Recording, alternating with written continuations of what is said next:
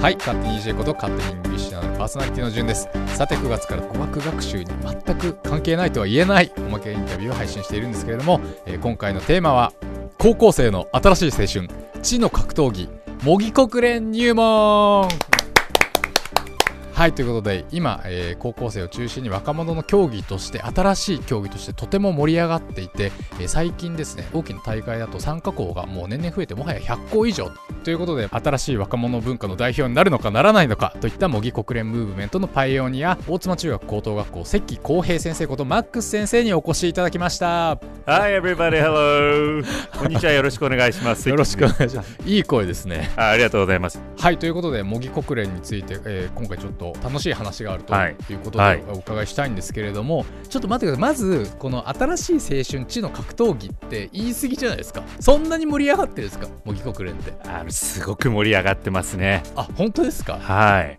あのですね、会議が終わると、はい生徒は泣いて帰ったりするんですよ。あはいはいはいはいで全日本大会もあって、はいはいまさに本当に、まあ、甲子園のようにですね、はいはい青山の、えー国連大学を舞台として、へえなるほど。もうはい。甲子園の聖地みたいなのがあるんですね。そうです。あです。そこでやってるんだ。はいはい、そのそれが一番大きい大会ですけど、はい。そこで優秀賞、最優秀賞に選ばれれば、はいはい。ニューヨークの大会に招待されて、はい。国連の総会議場で、はい。えー開会式が行われる、はい。これぐらい今、熱いプログラム。なんか日米野球とかまで行くぐらいの。そうですね、まさに本当に世界的なプログラムなので、はいはいはい。もうとても盛り上がっているのと、はいはい。あと今、よくアクティブラーニングとか、はいはいはい。教育改革って言われますよね、はい。課題解決、グローバル、はい。アクティブラーニング、すべてこの模擬国連の中に詰まってますのでえ、あそうなんですとしても熱いトピックだと思います。ありがとうございます。えじゃあこれはもう部活として中高生がやっているんですか？そういう学校も実際にありますね、はいはい。模擬国連部という形で、はははもう週に1回とか、えへー。全国大会目指して、はい。もしくは、えー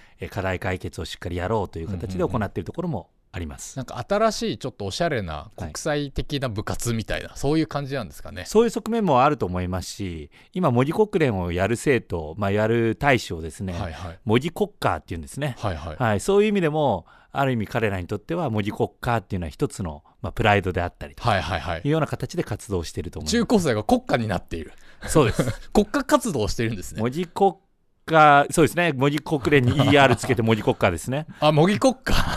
そういう、そういうことなのかな、ちょっと。はい、あの、すいません。えっと、まずですね、はい関先生に関して簡単にご紹介させてください。この関先生は、えっと、今、まあ、大妻中高で、あの、教員をされていると。どういうお仕事されてるんですか？あもちろん英語の教員でもあるんですけども、はいえーグローバルっていうところを推進する部にいます。今、大妻中高は最近校長が変わったんですよね。そうですね、2年前に。はいはい。あのベネッセの元役員の方が校長になってすごい話題のあの成島校長ですよねそうです、あ時の人。はい。そんなあの成島校長にヘッドハントされて関さん大妻にやってらっしゃったっていう噂が流れてるんいや、ですちょっとヘッドハントはかっこよすぎて、まあ、ただ彼に会ったってだけですね。資料、資料です彼ね。にあったはい、彼に会ったとだけ屠殺出荷みたいなれただけです。はいはいえーで関先生はもともと大学 ICU でえーそこからサンフランシスコ州立大学にえー留学され大学院で留学されてで TSOL の資格はい。えーとも取得されて、はいまあ、現在39歳で、えー今はその全日本高校教育模擬国連の役員もされているということでそうですだからまあここがあれですよねその、えー模擬国連ブームの仕掛け人というかパイオニアと言われるゆえんありがとうございます。ちょっと答えづらいですけど。自分で笑ってはい。はい。あのホームページあの関先生ホームページはい運営されてるんですけど、はいホームページを見るとあの模擬国連のガイドブックっていうのもすごい詳細に書かれたレポートがたくさんあって、でこれがですねその模擬国連に関わるもう全ての教員が見ているという噂。なんかすごい PV が多いみたいな話を聞いたんですけども、はい。啓発活動というかあの教員向けにそれをガイドするというのところも担っていらっしゃるという。そうですね。まあ、あの、多くの、あの方が見ていただいていて、これ全部フリーで、あのダウンロードできますうんうんうんし、うん。まあ、200ページぐらいあるんですけど、はい。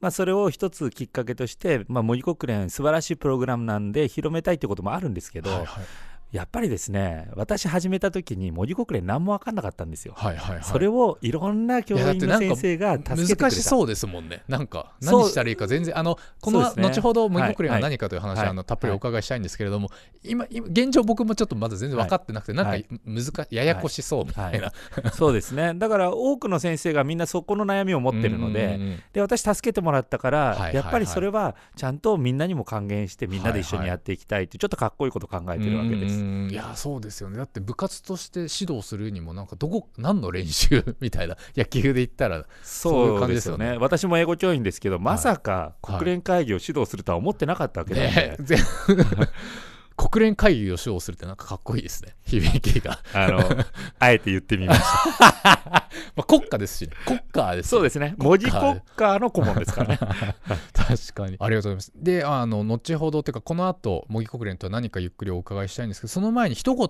あの、まあ、関先生から見て模擬国連の良いところっていうのはどういうところなんですかね？なぜ関先生は模擬国連にはまるんですか？いやこれもあのちょっと熱い思いになってしまうんですけれども、はいはいやっぱりですね高校生がはい。より良い世界を目指して世界平和を考えてはい。活動している、うんうんでもちろんゲーム性も多少あるので、はいはい。その中で熱中してはい。考えるっていうところがまず素晴らしいところだと思いますね。うんはいはいはいであの模擬国連模擬なんでこれよく言われるんですけど、たかが模擬なんですよ。どんなに一生懸命会議参加して交渉しても、うんうん世の中は変わってないわけじゃないですか。確かに、そうですよね、はいでよく言うのは模擬国連終わったってその道に落ちているゴミ一つ拾われてないと。はいはいはいたかが模擬なんだけどもでも、うん例えば2日間しっかり会議をやって、はい。熱い思いで世界平和を考えている高校生がしっかり頑張っていけば、うんうん。もしかしたら将来、うん。一歩だけ1ミリだけはい。世界が良い世界になってるかもしれない、はいはい。でこれがやはり模擬国連の醍醐味です、うんうん。確かにこれは話のスケール大きいですね大きくしましょう はい。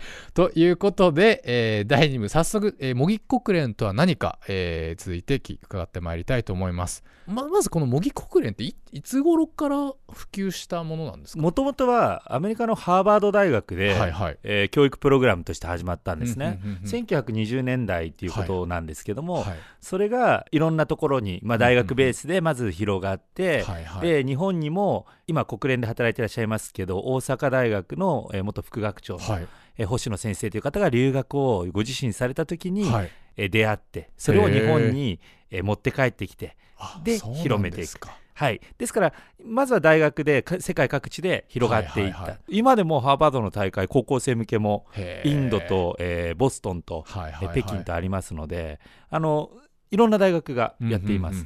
ああそうなんですね。で高校生がそういう模擬国連をすることになったのもだいぶ昔の話なんですか？13年前ぐらいですかね。13年前2005年ぐらいですか、はい2005年とかそのぐらいですあじゃね。あ割と比較的新しいというか。そうですね。ははははい、あの全日本大会はい。というのがまあもともとありましてこれ11月に先ほど言いました青山の、はいはい。えー国連大学でやってるんですけど、それが始まったのが12年前で今年が第12回大会を迎えます。でまあどんどんどんどん火がついて今に至ると。でここですいません。あとまずですねあの模擬国連のルールに関してお伺いしてもよろしいでしょうか？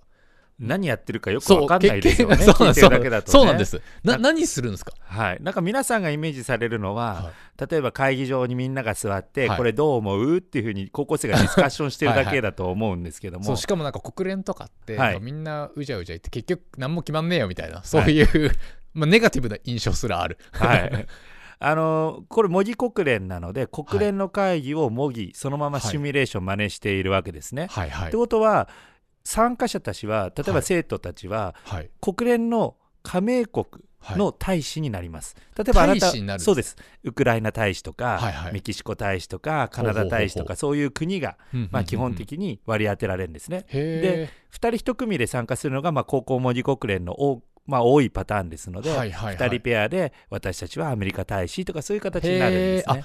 もう事前にそのどこの国かっていうのが割り当てられるんですね。そうです。あの会議の大体まあ何週間か前にはいははい。知らされていて、へー。その時にはもうこれが議題だよと。例えば核軍縮とか、はいはいはい。えー食料安全保障が議題って決まっていまして。議題も同時に与えられるそうです。はいはい。でその会議の当日までには、はい。もうリサーチをいっぱいしてないといけないんですね。その議題のことも当然勉強してないといけないし、はいはいはいはい。自分たちの国の立場っていうのが大切にはなってきますよね、うんうんうんうんですから自分たちの国をしっかり調べてで相手の国も調調べてこういう政策を立てようってことをまず考えておくわけです。このリサーチの量結構すごくてですね、はい。あのニューヨークに行った、まあ、過去の私の学校の生徒は、うんうん段ボール1箱資料を読む。大使じゃないですか。リアル大リアル大使。リアル大 し使じゃないですか。あの英語の資料はやはり海外大会に行くと必須になってきますのでそれだけもうリサーチをししてないといけないわけですね。はいはいはい、はい。へで実際会議で何してるかというと、うんうんあの決議案っていうものを出すんですよ。うんうんうんあのその問題に対して国連決議ってよく出ますよね。はいありますね、えー何かがあるとはいはい。どこどこの非難決議とか、はいはい。えその決議を出すためのまず原案を作って、うんうんうんでそれをみんなで投票して過半数超えれば採択。そして国連決議として世の世に出すと。はいはい。いうプロセスを作っていくわけです。なるほど、ありがとうございます。すみません。ちょっとここまでであの、はい。疑問があるんですけどはい、まず大体何カ国ぐらいがその大会あたりに参加するんですか？何カ国ぐらいになるんですか、何カ国でもできるんですけど、はいはい。小さい会議だとはい。例えば安全保障理事会会議だと20い。かないですし、はいはいはい。大きい総会だと、まあ、最大193まで加盟国あるんですが、はいはい。相場は40から50ぐらいが一番いいというふうに言われてますね。いろんな国の大使が、えー話をできて、はいはいで最後は国連決議はできれば一つにまとめたいわけですよね。うんうんうんうんってことは一つの文章をみんなで作るってなった時に、はい。193ペアもいたら話できないわけですね。はい。はいもういや4 5 0でもどうなるねんって思いますけど。ですから最後のところも、あのまあ、最初からその最後に向けてのその交渉とかグループ作りいはい。もうすごくダイナミックに動いてきますよ。へーあとすみません先ほどまあ最初に、はい。まあ、新しい青春だと知の格闘技だはい。っておっしゃいましたけど、例えば甲子園の場合はトーナメントみたいになってるわけじゃないですか、そうするともう4 5 0チームがいっぺんに参加して、うん。もう決勝だけやるみたいなそういう感じなんですか？その大会というのは。そうですね、なかなかちょっと甲子園と合わせづらいのは、はい、森国連勝ち負けではないので、あそうなんですね。はい、あの賞はつきます、それは、はいはいあのニューヨークに行くときに、まあ、うん賞がついたりとか、まあ、いい大使を刺激として評価しようですけど、はいはいはい。森国連の一番の目標は、うんうんより良い世界をみんなで考えようなので、はいはい初心者も、えー熟練者もみんな一緒になって会議をする、うんうんうんうんそこに勝ち負けないわけですよね。はいはいはい。まあそうですよね。はいなので、まあ、戦いっていう感覚ではないんですけど、うんうんうんうん。その決議案をどこが中心になって出せるかとか、うんうんうんうんもしくはグループをどういうふうに作っていくのか、うんうんうんで強い大使がいる中でどういうふうに動こうかっていう、まあ、ある意味はいはいはい。作戦も含めて、まあ、ゲーム性っていうのはありますしそれが楽しいところではありますね。だから私があの冬に開催する会議では賞は一切出さないのでみんながるベスト尽くしてみんなで考えよほどはいはいはい。うだけですね、あ。それで全然問題ないですし。なるほど。あなんなんとなくあのすごい誤解をしていました、あの、あの皆さんね多はいはい。分そういうイメージあって、はいはい。まあ大会っていうとなんかね。そうですそうですそうです。はいはい、はい。ああなるだからかあのだからっていうのはあの国を割り当てたりすると、はい。例えばこの国だったらやりやすいけど、はい。この国だったらやりにくいみたいな、結構厳密にその公平性みたいなのを考えるの難しそうだなと思ったんですけど、まあ、だからあんまりそういう競技志向じゃないから逆に、まあ、いろんな割り当てあってもその中でどう議論するか、はい。どう楽しむかっていうことがまあ主眼になってくるという。そうですね、はいでまあ仮に例えば会議の中心に入るというふうになっても、はい。やっぱり森国連は経験と知識と、はい。そのリサーチの量がものを言うんですね。はいはい、総力多分全てのスポーツの中でも逆転が難しいものじゃないかなと。いうぐらはいやはり実力っていうものが出るんですよ。で2日間議論交渉するときにやっぱり全く調べてないともうすぐ化けの皮が剥がれてしまうわけです確ね。ですから強い大使は例えば核軍縮で。強い大使。まあそうですね。つまあそ まあそういう言い方になっちゃうんですけどはいはいあの競合の大使ははいはい。北朝鮮を核軍縮でやってもはいはい。最優秀賞を取ったりするんですよ。へー。ありえないですよね。北朝鮮が国連会議をまとめるんですよ核軍縮で。はい。はいはいああなるほど、はい。あでもそれはすごいいいようにいいようにあの他の国にとってもいいようにすごい強い大使がそうですね。自国の利益もあの確保しつつってことなんですね。もちろんですもちろんです。はははははい。なるほど。あなんとなくちょっと片鱗が分かってまいりました。え次にお伺いしたいのがはい。え実際にあの生徒たちはどういうふうにその提案だったり交渉っていうのを進めるんですか？はい、あのちょっとね国連の課題というと難しく感じると思うので、まあ、はい分かりやすくえ身近な例で、はい。えーご紹介したいと思うんですけど、はい。まあ、よくどこの学校にもあると思うんですけど、はい。朝の生徒の通学の時のはいはい。マナーが悪いとか、あうるさいとか、そういう問題あるとしますよね。はいはいはい。近所の住民の人に迷惑だろうみたいな、はい。そういうやつですね。そうですね。でそれについてじゃあみんなで議論しましょうっていう総会だと思ってください、はいはい。国連ではないですけど、ね、国連ではないそう。はい。はい。その時にある生徒がこういうような提案したとします。はい。部活動はい。の音がうるさいので部活動の朝活動の自粛を早期実現するように勧告する。はいはいはいはい。例えばこういうようなものが国連会議のテーマでも出てくるわけですね。はいはいはいはい。で朝の部活の、えー活動を自粛する、はい。どうでしょうか？はいこれ何も立場がないとはい。何も言えないわけですね。そうですね。はい、でもこれがですね例えば、えー朝全く練習しないようなはい。生徒だったらいいんじゃないっていうわけですよ。でも強豪校の野球部が外で朝部活できない。はい。ふざけんじゃねえよって話になるわけですよね。だそれぞれの国が立場があるから初めて議論がぶつかる。うんうんそうですね。で、その時にでもみんなで今の現状良くないよね、はいはいはい。課題は解決しようマナーを良くしようって話になった時に、それぞれ提案できることが違うし、うんうんうん。今の提案に反対するところも出てくるわけですね。はいはいそうですね。でその時に例えば勧告するって言葉じゃ強いよね、はいはい。せめてそういう努力をしましょうって言葉なら OK っていう団体も出てくるかもしれないし、はいはいはいはい。で実はよく考えてみると朝の部活を禁止にしたらみんな同じ時間にむしろ来ることになってもっとうるさくなるんじゃないかとか、はいはいはいそういうようなことを言う人もいたりしてじゃあどういうふうにしたらみんなが満足する案をはい。一歩でも作れるか。これがまあ模擬国連の議論ですね。うんうん。ああなんかイメージ湧いてきました。で議題もまあ、結構国連の議題っていうと難しいかもしれないんですけど、はいはい。まあ、もちろんそういうのもね。はい、そう最後はそういうのをもちろんねはいはい話していきたいんですけど、はい。取っかかりは何でもいいわけですよ。はあはい。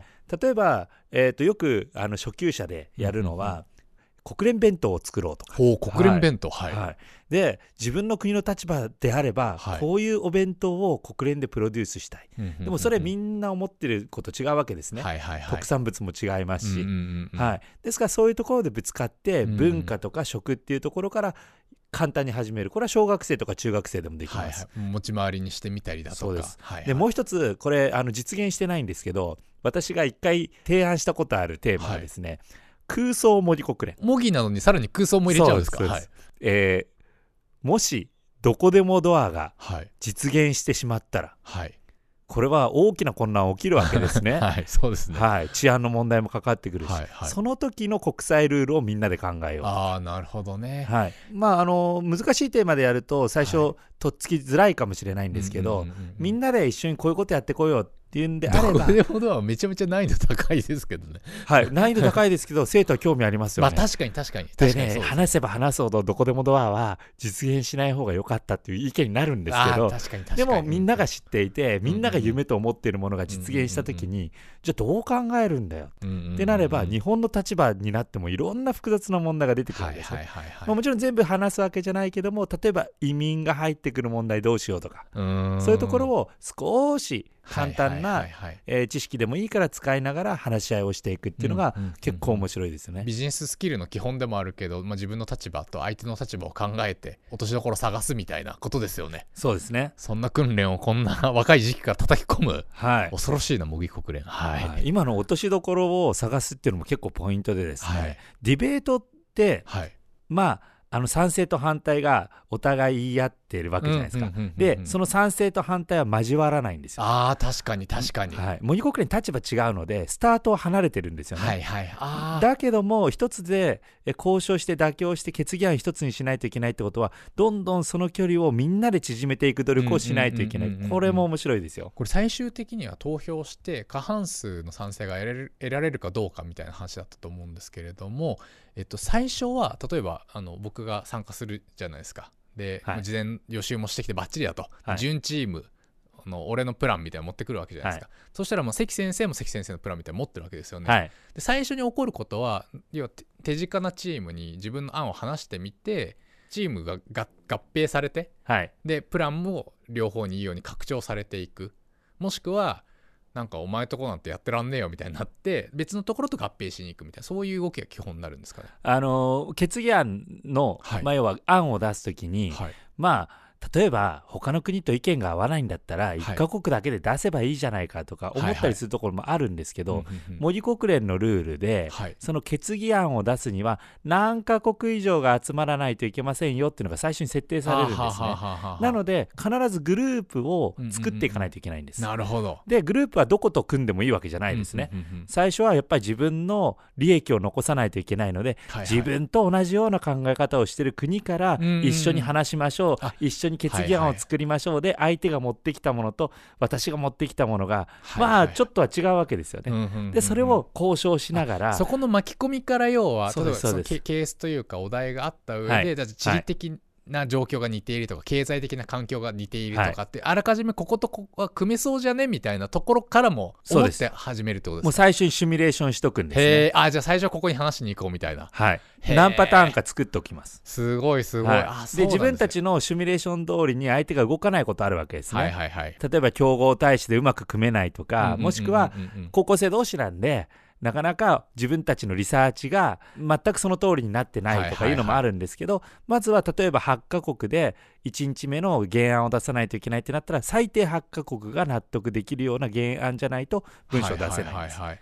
なるほど、最後はうんうんえー2日目とかに向けてはできればできればですよ、うんうんうんうん。無理かもしれないけど全員が一致する一つの案にまとめたいわけですね。はいはいはいはい。全員が満足する、まあ、要は満場一致の案を出したい、これ、はいはい。はいコンセンサスっていうんですけど、それ出すと、みんなが足並み揃って、国際社会の問題を解決できる。はいはいはい、最後はそこなんですけど、まあ、なかなかそこまでいかないで、うんうんうん。えーみんなで交渉してくっついて、あこことここはこういうふうにくっつけられるね、はいはいはい。じゃあ一つの案にしようとかしながら、最後は2つとか3つに残る場合があるわけですね。はいはいはいはい。その場合は、まあ、投票をして、うんうんうん。えー過半数が超えていればその案は決議として採択されますよっていうことになるんです、なるほど。あ面白いですね。い面白いですよ。あじゃあまあある意味その合併していくというか、まあ、最初4 5 0チームがあった中で、最後の最後になるとまあある意味まあ、薄まったものっていうか、まあ、みんなが合意できる尖ってもいないものみたいなのが最後にはできるような傾向にある、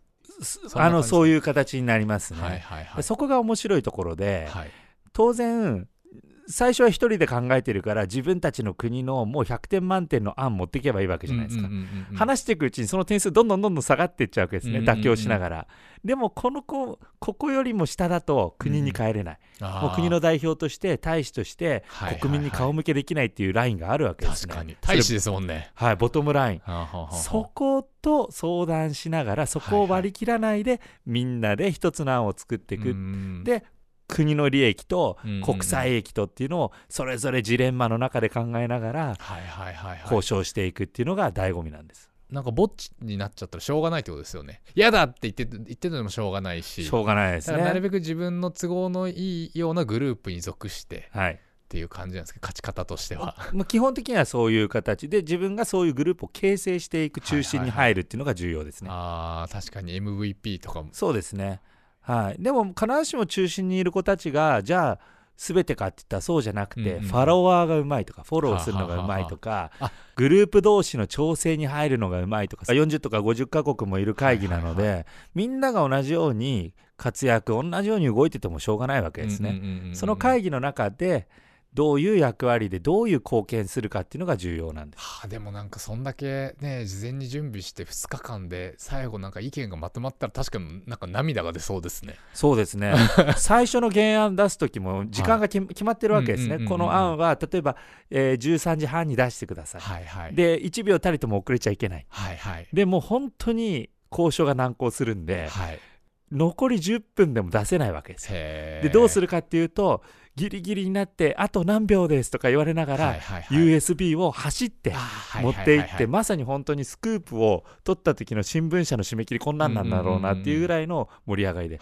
で出した瞬間出しましたって言ったら会場がわーって拍手するっていう時もあります。なるほど。うわ面白い。これでも外部には公開されてないんですよね。そうですね。ただまあ YouTube とかにあの様子とかが、はい。えー出てるものもあるのではい。まあそこを見ていただくといいのかななと。ありがとうございます。はい、でちなみにあのこのポッドキャスト「あのイングリッシュ・ジャーナル」という雑誌の、まあ、おまけのあポッドキャストなんですけれどもあの、まあ、英語に関連したしてこれ模擬国連って英語やっぱり使っって交渉したりする感じなんですか？あの一般的な会議ははい、英語がある程度は必要になります。はい、あのまあ交渉事とかは、はい。えー高校生の一般的な大会では日本語でいいよと。うんうんうんただし国連会議なのではい。やはり文章とかあとスピーチとか、はいはい。要はトランプがやるスピーチありますよね、はい。ああいうのも再現するんですけどああいうものは英語でっていうのが一般的なルールです。でも模擬国連の魅力は、まあ、どの言語でやっても変わらないわけなので、日本語だけの大会ももちろんあります。はいはい私があの役員やっています先ほどの全国高校教育模擬国連はい略してアジェムーンって言うんですけど、はいはい。えー All Japan Educational Model United Nations ね、はいはいはい。はい。えそれはあの帰国生とかそういうハードル関係なくみんなでやろうということで文章もスピーチも日本語です。はいはいはい。一方で全部英語っていう会議も日本の中にも存在します。いやーもうね英語まで出てくると本当に総合格闘技感が半端ないんですけれども。ちなみに例えば部活とかでこういうの指導してらっしゃる先生って何させるんですかね？すごすぎてどうやって指導していいか全然わかんねえわみたいな感じになりそうなんですけど。あのもちろんねあのリサーチを一緒にやって勉強するっていうこともあるんですけど、はい。まずはやっぱり、えー練習会議なり、はい。えーまあ、いろんな会議が高校生もありますので、うんそこに参加するっていうのがはい。第一歩、はいはい。参加しないと経験しないとわからないし、で経験すればするほど確実に、まあ、強くうまくなっていきますよね。で私が指導してた生徒で、まあ、下越のエースと言われた生徒がいるんですけど、はいえ彼女は中学校3年生ではい最初参加して何もできませんでした。ああそうですよね最初はみんな何もできないですね。でも、えー何回も会議重ねてそれこそ彼女なんかは泣いて会議から、え帰ってで、えー力をつけていって、うんうんうんトップレベルの大使になりました。トップレベルの大使にいやなりました。ーすごいなはいで彼女もやっぱり本気になった時があってある時私のところに来て、こう言ったんですよ。毎日泣かされてもいいから強くしてほしいと。やばいっすね。ねスポコン漫画かと思い漫ますけど。画家決定ですよ。はい。でもやっぱりそういう思い持って苦しいところも乗り越えてはい。やっていくからある意味高いレベルで挑戦できてうん。それがまた面白くなるっていうことですね。はい。はい。模擬国連もやっぱり他の部活とかと同様にそこまでその生徒がのめり込む要素があるっていうことですよね。一番はやはりいろんな生徒と一緒にじゃないとできなくて、そこに刺激を受けるっていうことですよね。はいはいはい。ですから先ほどの彼女もですね、うんうん。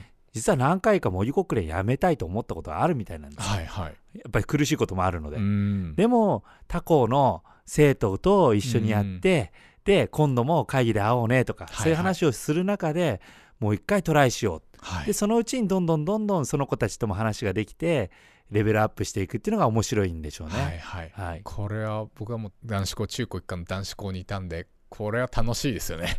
あの他の学校のことの交流みたいなのは。そうですねあの定例の会議でもはい。多いと30校ぐらい来ますのでで今年私が冬、えー大妻で、はい。えー運営する会議もおそらくですけども30校以上300名ぐらい集まりますから。そのネットワークはもう宝ですよね。うわあなんか青春やいいな羨ましいな。俺の頃にはなかったってやつですよこれ。本当ですよ、はい。あの私も高校生の時にこれあったらと思いますけどね、うん。でも高校生の時にあったら尻込みしてたかもしれないです。そうですよ、ね、そういう意味ではチャレンジしてる生徒はすごいなって思いますようんね。確かに確かに。なんかちなみに先ほどあのおっしゃってたカイツのエースの子、はいなんか今またそのウィキ国連という枠を飛び出してま活躍されてるという話も伺ったんですけれども。そうですね、どうもありがとうございます、その話。はい。